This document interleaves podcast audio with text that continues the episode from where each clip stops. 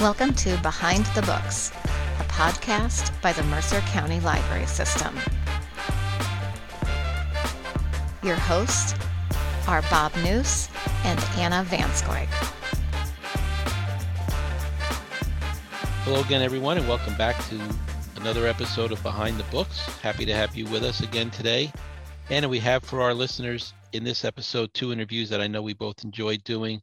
We spoke with Jen Crabtree, who is in youth services at our Lawrence headquarters branch, and also with cozy mystery author Hannah Dennison.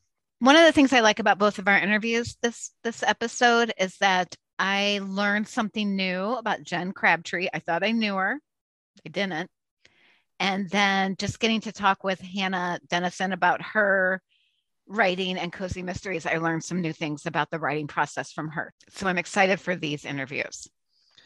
And you know, Anna, that's something that is interesting that I've found when we talk to these authors, we always seem to find some little nugget about the writing process that we didn't know about. And I don't want to play spoiler for people, but when we talked to Hannah later, there was something that she brought up that I would have never guessed in a million years. I agree. And Jen really blindsided me with something that she shared. So we've got all kinds of craziness happening. So now that we've got our listeners on pins and needles for these two interviews, we're going to take a break and we'll be back with Jen in a moment.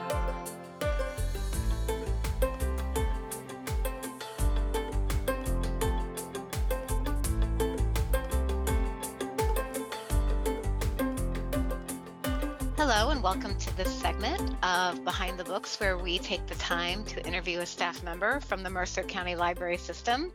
Today, I'm very excited to have as a guest Jen Crabtree, who is a youth services librarian at our Lawrence headquarters branch. Jen, thank you so much for taking time today. Thank you for having me. So, Jen, I am very excited to talk to you just because I know you do so much with programming and whatnot at the um, Lawrence branch.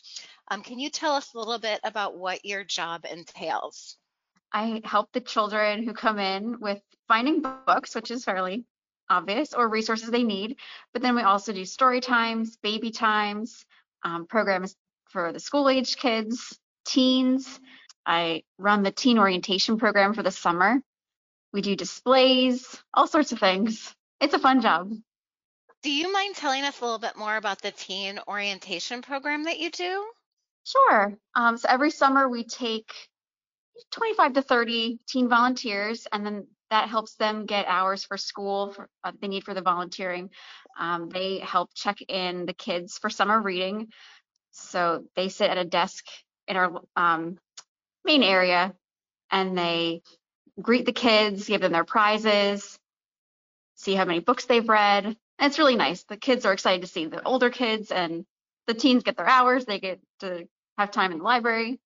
As you were saying that, I was thinking too that I bet you get a bunch of the teens that come to help who were part of the summer reading when they were younger themselves, right? So now they're getting to see the excitement that the newer that the younger kids have. Yes. When I do the orientation sessions, they come in and say, I recognize this room. This is from when I was little. and how long have you been at the branch now? 10 years. So you've probably seen some kids literally grow up right in front of you. Yes. I see some of the kids from my baby time coming in, and they're well, they're like 10, so it's crazy. Is that one of the parts you like a lot about being in youth services, kind of getting to see the kids as they as they start off little, coming in, and then growing up? It's nice to see how they grow and change and what their interests are. I always feel like when they come in, when the children come into the branch here, they just get so excited to see the youth services librarians. I mean, y'all are like rock stars to them, right? I mean, they they light up and they can't wait to tell you what they're reading, and it's just I don't know, such an intrinsic reward there. Yeah, when we go to the schools for school visits, I feel like that after the kids bring their parents in. I saw you in school. So you actually get to go in. You, you'll go into schools and do story times there, or do you do kind of outreach? Outreach before summer reading. We go in I'm not sure if we're going to do it this year. We're trying. Um, yeah. We're going to elementary schools and just do, uh, we see some of the classes, uh, usually second, third, sometimes fourth graders, and just give a little promo for summer reading. When you got into librarianship and knew you wanted to work in the library, did you know that you wanted to work with the kids? Was that something that all along you knew I want to be in youth services? Actually, no. Uh, my mom was a reference librarian. So I grew up watching her, going to the library with her. I'd be the kid who'd go to work with her and sit in the back corner and read for eight hours a day.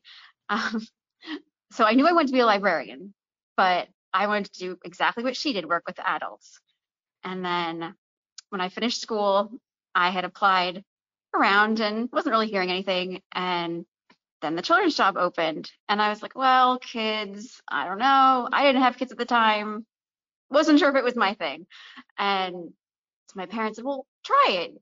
I had uh, worked here as a page when I was in high school. They said, well, you know, you know the library. It'll be a foot in the door. And then what sealed the deal is that Laura, who's the head of our department, actually reached out to me and said, oh, do you want to apply for this job? So I did. And now I love it. I wouldn't want to switch. It's so much variety, seeing the kids, crafts, music, everything I love. See, this shows you how little I know because just like just seeing the videos that you had done for our YouTube channel and just knowing the programs that you do and and actually being in the library and seeing you interact with kids i never i just thought that was your calling. That was you always knew you wanted to do kids. It's a great job. I love it. I'm glad i got this one this role and not the adult librarian so you always knew you wanted to be a librarian yes did you go straight from undergrad to library school then yes Jen, no. you might be our first interviewer, interviewee that has done that. I had an advantage with a librarian mom. yep. It's funny because I think my kids, my I picture that with my kids right now because they kind of come in and they sit and they're kind of doing their thing in the corner and I'm like, I wonder if this is going to have an impact on them to see like how awesome my job is, what I get to do, because they do. They love coming into the library and I'll ask them. I'm like, do you want? You don't have to if you don't want to. They're like, oh no no no, we want to come, we want to be there, which I think is so cute. it's interesting too, as you as you had alluded to, that you knew like your mom was a librarian, you knew you wanted to be a librarian and as Anna said, like most of the people that we've had on have kind of been, oh, I tried this, and then I decided I, you know, would apply to the library or go to library school. Do you think that that was kind of an advantage for you that you knew this is what I want to do, and you just kind of took the road and ran with it? I think so. When I was preparing for this, I was thinking about how I mean, every aspect of your life gets pulled in to play a part in the job. So in that sense, maybe having some other experiences would have been helpful, but I fit right in. It works. I have musical background, and a lot of the job is singing and story time, baby time, uh, crafts. Love arts and crafts, helping people.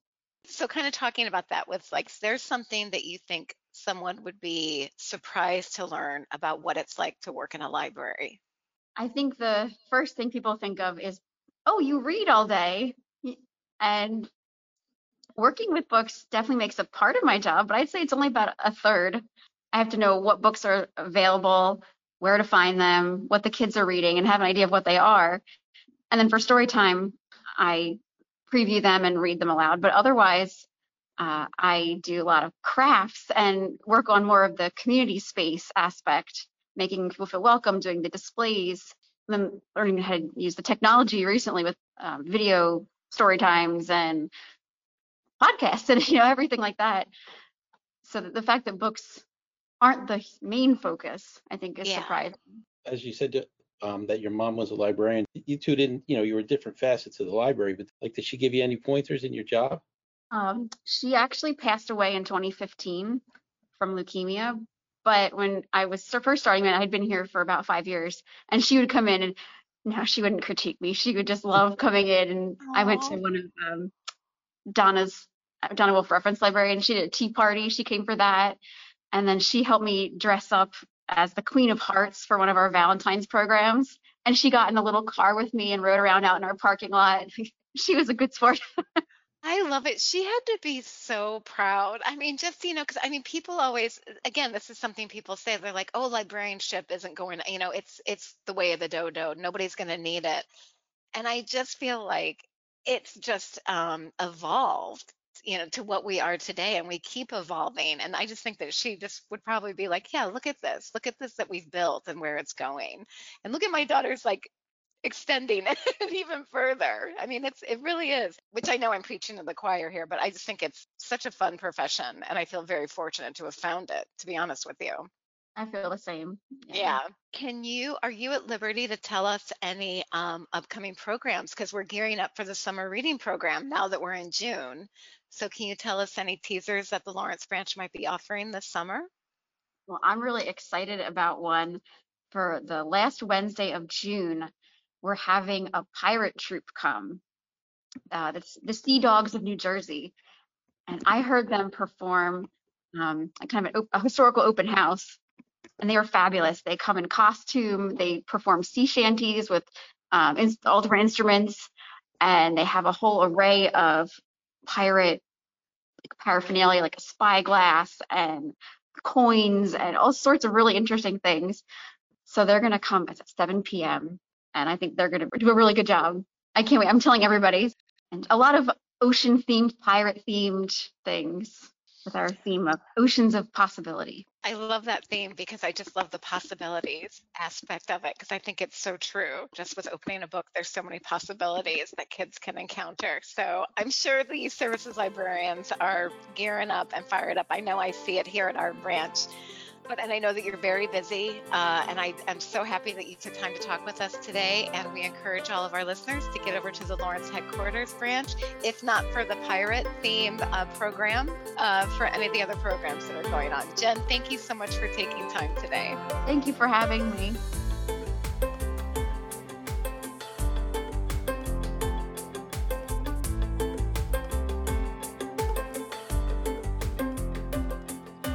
Welcome back, everyone, to the next segment of Behind the Books, where we talk about some of the programs coming up. Thanks so much to Jen Crabtree for taking the time to talk to us about her work at the Lawrence branch and for taking a few moments there to really throw Anna for a loop. She really did. I think I talked to you about that for quite some time after the interview because I think I was just stunned. I, I, I had a hard time recovering from that. But you know what? I cannot wait. And I'm going to try with all my might to get to their program that she was talking about, the Sea Dogs of New Jersey. That's taking place on June 29th at seven o'clock at the Lawrence headquarters branch. I think that sounds like so much fun. She had me at sea shanties. It does sound like a pretty good program. And I'm thinking that everyone that gets a chance, all of our listeners should get on over there to the Lawrence branch for that program. But we'll talk about that program a little bit more uh, as well, probably in our next episode. So we should probably talk about programs that we have coming up more immediately. Uh, June is Pride Month, and we have a program on Thursday, June 2nd at 6.30 in the evening and this is actually for teenagers and adults. It's um, gender diversity and pronouns and this is a virtual program so it's going to be taking place on our video conferencing software platform. And the program is going to be presented by dr alex brandell uh, and they're going to provide an introductory presentation on gender diversity and the importance of pronouns and issues facing the transgender community. So I think I'm really excited about this program. I think that they are a great presenter and I'm excited to bring it to our community. And then also in June, uh, we celebrate Juneteenth, which for those of you who do not know, it's the oldest known holiday that commemorates the end of slavery. And we have author Rick Geffken, who's coming in to talk about um, stories of slavery in New Jersey's history. And that program takes place on Monday, June 13th at 7 in the evening. And again, that one is called Stories of Slavery in New Jersey, and it's Monday, June 13th at 7 o'clock. So you can register for this program or the Gender Diversity and Pronouns program on our website, mcl.org, or of course, you can use our app, My MCLS which you can download for free in your app store. And also, Anna, coming up, which I'm sure we'll talk a little bit more about in the next episode, but just so we can lay the groundwork for people, summer reading is right around the corner. June 21st is when registration starts. And the theme this year for summer reading is oceans of possibilities, which I love. And if you get into some of the branches, you'll see that already the youth librarians are starting to come up with those ocean themes around the branch. I know if you wander in the Hopewell, you'll see that, and I'm sure you'll see that the other branches as well. So get ready for summer reading. It's right around the corner. And also right around the corner is our interview with Hannah Dennison. We'll be back to talk to her in a moment.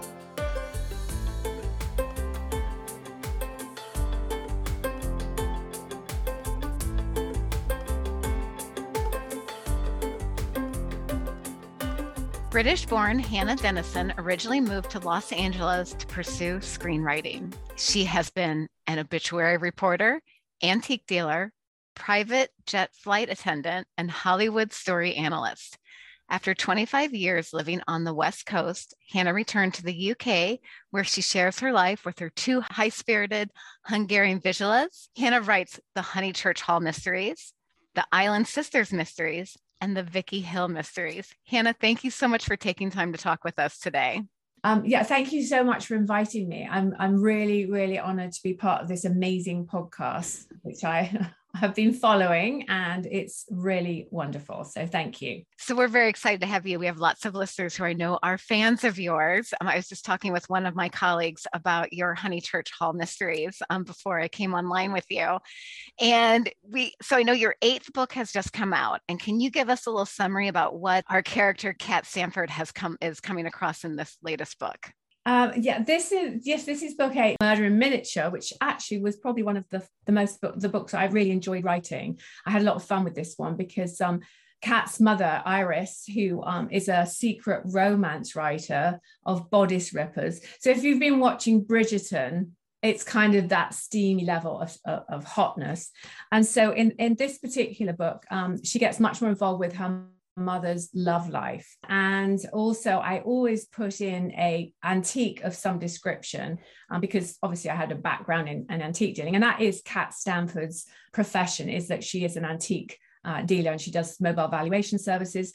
So in this particular adventure um, i i picked some miniature portraits um, of Sir Francis Drake, who is um, quite a celebrity down. Of course, he was born in the 1600s, actually, or 1500s, I think it could be. So, um, that, that's my sort of like my antique of that particular uh, particular book. But the the actual mystery I got so many elements in it actually. When you look on the cover, there's a there's actually a doll's house, and I was just mentioning that um, my book covers often come out or, or, are already created before I've even started the book. So I what I've done is like I've written a one page summary of what I think the book's going to be about. The editor commissions me to write it. And then when I start to write it, the things on the cover don't necessarily go in the book. And um, so I have to sometimes write to the cover on the book. And I think, oh, I've got to have a doll's house. I have to have a doll's house. How am I going to get a doll's house in that?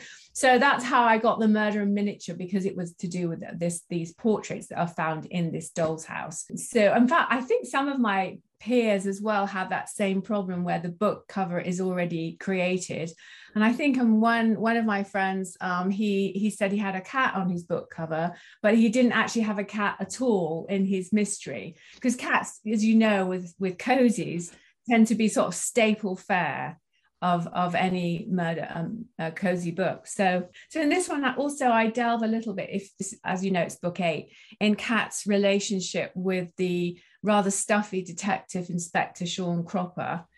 Um, and I I realized that as I'm going along, that I'm not sure if I really like him very much. Um, he's becoming quite real to me now. And so in one of my newsletters, um, I sent out a sort of like a survey saying about you know what what do my readers want to happen? Because there's of course a new detective comes on the scene who i think is super hot. And i don't know whether kat thinks she he is because he's so real to me. So i sent out this survey to say what do people want me to write in book nine? Do they want kat to stay with this particular detective or meet someone new and then, of course, I got so many opinions coming back. I really realized that was probably a bad idea because I had people say, um, I'm not interested in love triangles. You know, she has to stay with, with Sean. And as I write this night book, the story is actually beginning to tell itself. I can't tell you what's going to happen, of course, because otherwise it won't be a surprise. But I, I, it's really interesting how the characters start to tell the story for themselves, and I'm just just writing down what they say.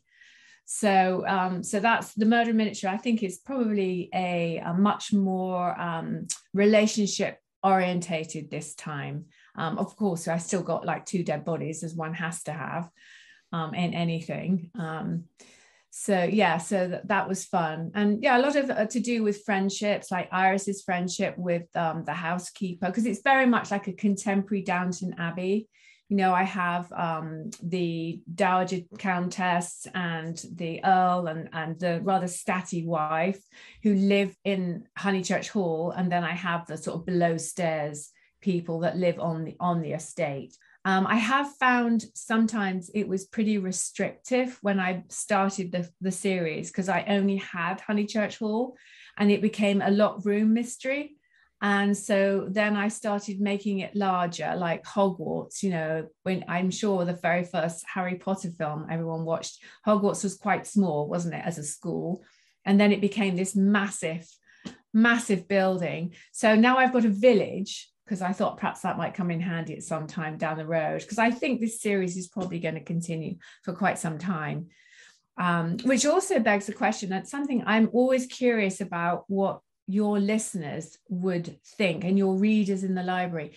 When you've got um, as it happens always in an amateur sleuth you know the the heroine nearly always falls in love with a police officer. It just happens that way what happens when they actually get together? Do people want that, or do they just want to wait and be kept on the edge of it all? Part of it is that tension when they're not together. You know, there's that the magnets, you know, you're trying to make them flip and they're not flipping and they're not connecting. So I think that's part of the the attraction to it. I think that's part of it. It's like it's like I, if I let if I if they end up together, then where do I go with that? Because I think that becomes like a it becomes an ending. But then there are some series where the couple, like um, I'm thinking of Marcia Talley, for example, which is they're already married, or um, Carolyn Hart's characters, The Death on Demand, they're already a couple. It does work. It's about what what your readers have ever said about that. Well, I think the people who enjoy the cozy mysteries, you get a different answer from each one, right? Because some of the people like that, some of the people as you said, don't want a, a love triangle. Some of yeah. the people just want a cat in there. You know, yeah, it's like exactly. And a recipe, which I I, recipe. I, I, I, do actually have a recipe in the one um, because Iris, um, who oddly enough, my my daughter thinks I, it's based on myself because I'm a writer and Iris is a writer. But she she's a great gin drinker, searched gin, and I went to gin school in Devon and I learned how to make gin. So that is my recipe for my contribution to the cozy mystery community is gin. It's a boozy mystery. It's a very boozy mystery. It's, it's a social thing. It's England, you know. Yeah. We all, we all, I think it's it's the weather, of course, that makes us want to drink too much some of the things that you were saying earlier that whole concept of they get they do the cover before you write the book that was that well, my head I'm was like i think probably because i'm always seem to be behind i'm one of these writers unfortunately that i seem to thrive on a deadline even though i'm miserable with the deadline. And so even though i might be thinking about it weeks before months before i start actually sitting to write by that time the public you know the publisher has already got the idea of what i'm going to write. It changes from what my original idea was. It just changes into something else. And then i hope that that nobody notices because one thing i could never do and i'm in awe of all the authors that do this is when they said oh start write a chapter of the next book and we'll put it on the end of that book that you've just written you know like a preview. That, that terrifies me I could never do that because I always write my first chapter last when I finish the book. That's the very last thing I do is to write the first chapter. Because I think I think there's a set, there's a saying that the end is in the beginning. So I want people when they read my books, when they get to the end, they think, oh wait, so oh, it was right there at the very in the very first chapter. She she laid out who the murderer was. Everything is there, but you can't see it till you get to the end that's always been my my goal so i can't write the first chapter until i finish the book I don't blame you because then you're held to it. I mean, that's exactly, exactly. That's a very good point. Oh, thank you. I'm so happy you said that because everyone's going, You're crazy. Why can't you? I can't, or, or I can't even write at all without that first line. But I would would not start at all if I had to do that. If I would freeze. Well, you've done, you've had three, so you have three successful series. Do you, I mean, do you, so it's almost like do you have like a formula or is there something in your head where you're like, you know what, this this topic is going to carry across the series because I think that's hard to sustain and it's very it impressive. It, it's definitely um I think each I think there is a shelf life to every series. I think to keep it fresh. Um, and I've often thought ahead of how the Honeychurch series would end. It would have to end with all the relationships tied up in a bow, and that's it. Because, you know, and, and I think some of my favorite mysteries that I've read or series I've read, I felt bereft when it's it's come to an end. But that's the natural end. It's like, or even if you're watching, I'm a great, uh, I love watching television and series like that. And sometimes something should just end and not keep going. You know, it's like so uh, sort of ended on a high note i think so yeah so i have i have and of course i've always got ideas for other series but it's it's always a challenge to keep it fresh that's the biggest challenge i have um, and I also find um, sometimes, especially when I was writing two books at the same time, that I was, the storylines were parallel, were actually very similar. And it was only when I dealt, I, I started to write it, you know, put side by side, I thought, oh my God, I've, I've done that in that book. And I done the same thing in this book. I, I got quite confused. So that was, that was a bit scary um, because there's only so many ways you can skin a cat, right? so uh so yeah so that was that was always quite difficult i would think especially with something like the honeychurch hall mystery and and you've you've been with kat for so long it would be hard probably as a writer to say goodbye to kat and be done with her right? You have too much that you want to do with her that to end it. I think that's true and I, I get very fond of them and and also sometimes you know readers will will write and say, I don't even remember what the story's about, but I just want to be with those characters. I want they're my friends and I want to just be a fly on their on the wall with their life. And I find often, and I wonder if it's true for other readers too, that but I remember very vividly certain relations, something. Um, and I think that's that I would I would miss that with with Kat actually.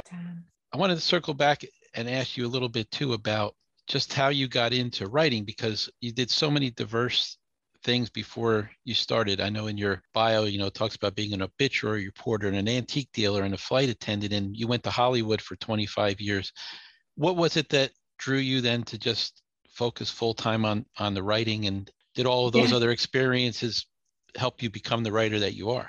Absolutely, yeah, definitely. Um, I always felt I always like to tell stories, but I never, unlike a lot of my peers, it wasn't like, oh, I've always wanted to be a writer. I've always wanted to be a writer, even though maybe my sister or some of my old school friends would say, but you always wanted to. But I didn't think I did. I just wanted to have adventures, which is why I did so many different things. Um, and I did, having said that, of course, I remember I, I think I sent away a love story once when I was 15 to a magazine, and it was nat it was nat rejected because I hadn't even had a boyfriend, and here was me writing this story, you know. Um, and and I think I think so many people come to writing later in life when we've had all these experiences because you have to have lived through all sorts of things, especially heartbreaks and stuff, to become a, a solid writer. I I believe. But that's not to say that, of course, you have these amazing young women who are straight out the gate, they write these incredible bestsellers. You know, there's there's that. But but for me, I felt I had to live a lot because um, I've got I've had lots of stories and adventures, a lot of them not particularly happy ones, but I will put them in a book one day and and find the funny side of it, which is often the case um, in that. Well, it's funny because I look at the Honeychurch Hall mysteries, and there's an antique component which you had experience with and then um, the Vicky Hill mysteries journalist and you've been writing and then I started to think about could you do a cozy mystery as a flight attendant or does that break a rule? no, it's not. And you know, I've I've thought about it so many times because I I I've thought it's not the first time I thought about it, but I I don't know whether or not I could sustain the locked because the planes I used to work on were very small. They would be like 10 seaters. So you'd only have, you know, you'd only have those passengers. And so unless it was like a part travel log, you know, like because you go to a different country, which you could do a sort of travel location type. So I would have to set it, I think I'd have to set it back in the 90s, like the early 90s. And I I'm not sure. Maybe it's worth it because now, as time goes by so fast, that's almost like a vintage period now. which is maybe people will like it actually. But the whole idea of the vintage aspect of it, like rotary phones. Yeah, I mean, yeah, yeah, it was um it was really fun. It was a really fun time. Yeah, I had a really good time. So yeah, I have you've got me thinking now. Maybe I should just put it out there and see whether or not anyone's interested. Um, so yeah. Well, Hannah, whatever you do, we wish you just this your continued success. Like I said, I know that you have many fans in our library system, um, including my colleagues at the branch that where I work. So we appreciate you taking time to talk with us today, and we look forward to seeing what you have in the future. Thank you so much. I, I just wanted to say how much I really love talking to you guys. You make me feel so, I don't know, sort of cheerful, I think is the word, because it's quite lonely writing. So um, it's really, really nice that you thought about me all the way over here in England. So thank you very much.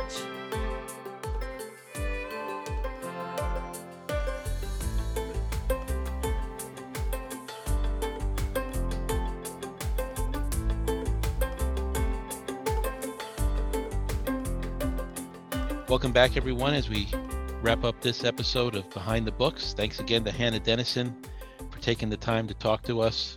And when we talked to her, as you know, when she mentioned that thing about how they do the cover of the book before she writes the book, that was like when we were talking to Brad Parks and he said something and he and he did the thing where your mind was blown. That was me on that.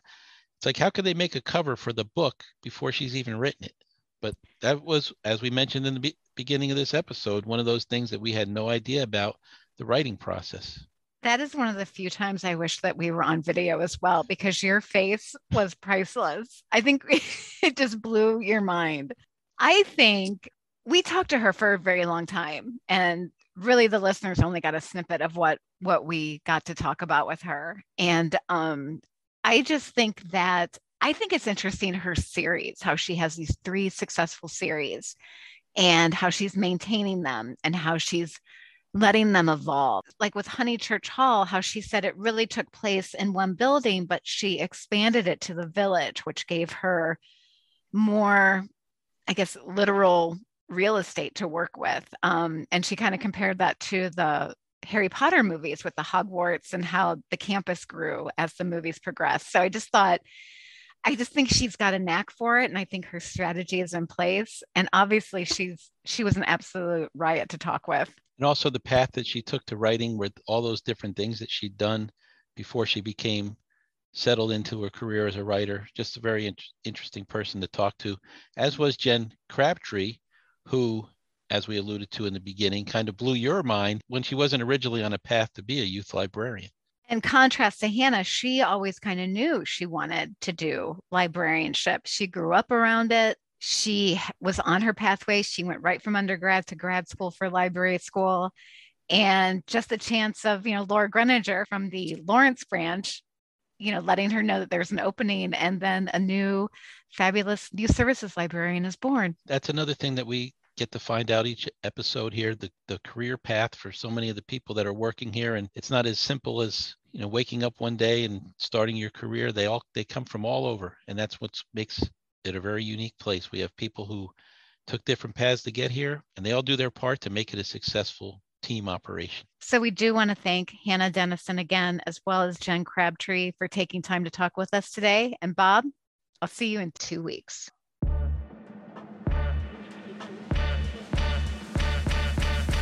Thank you for listening to Behind the Books, a podcast by the Mercer County Library System.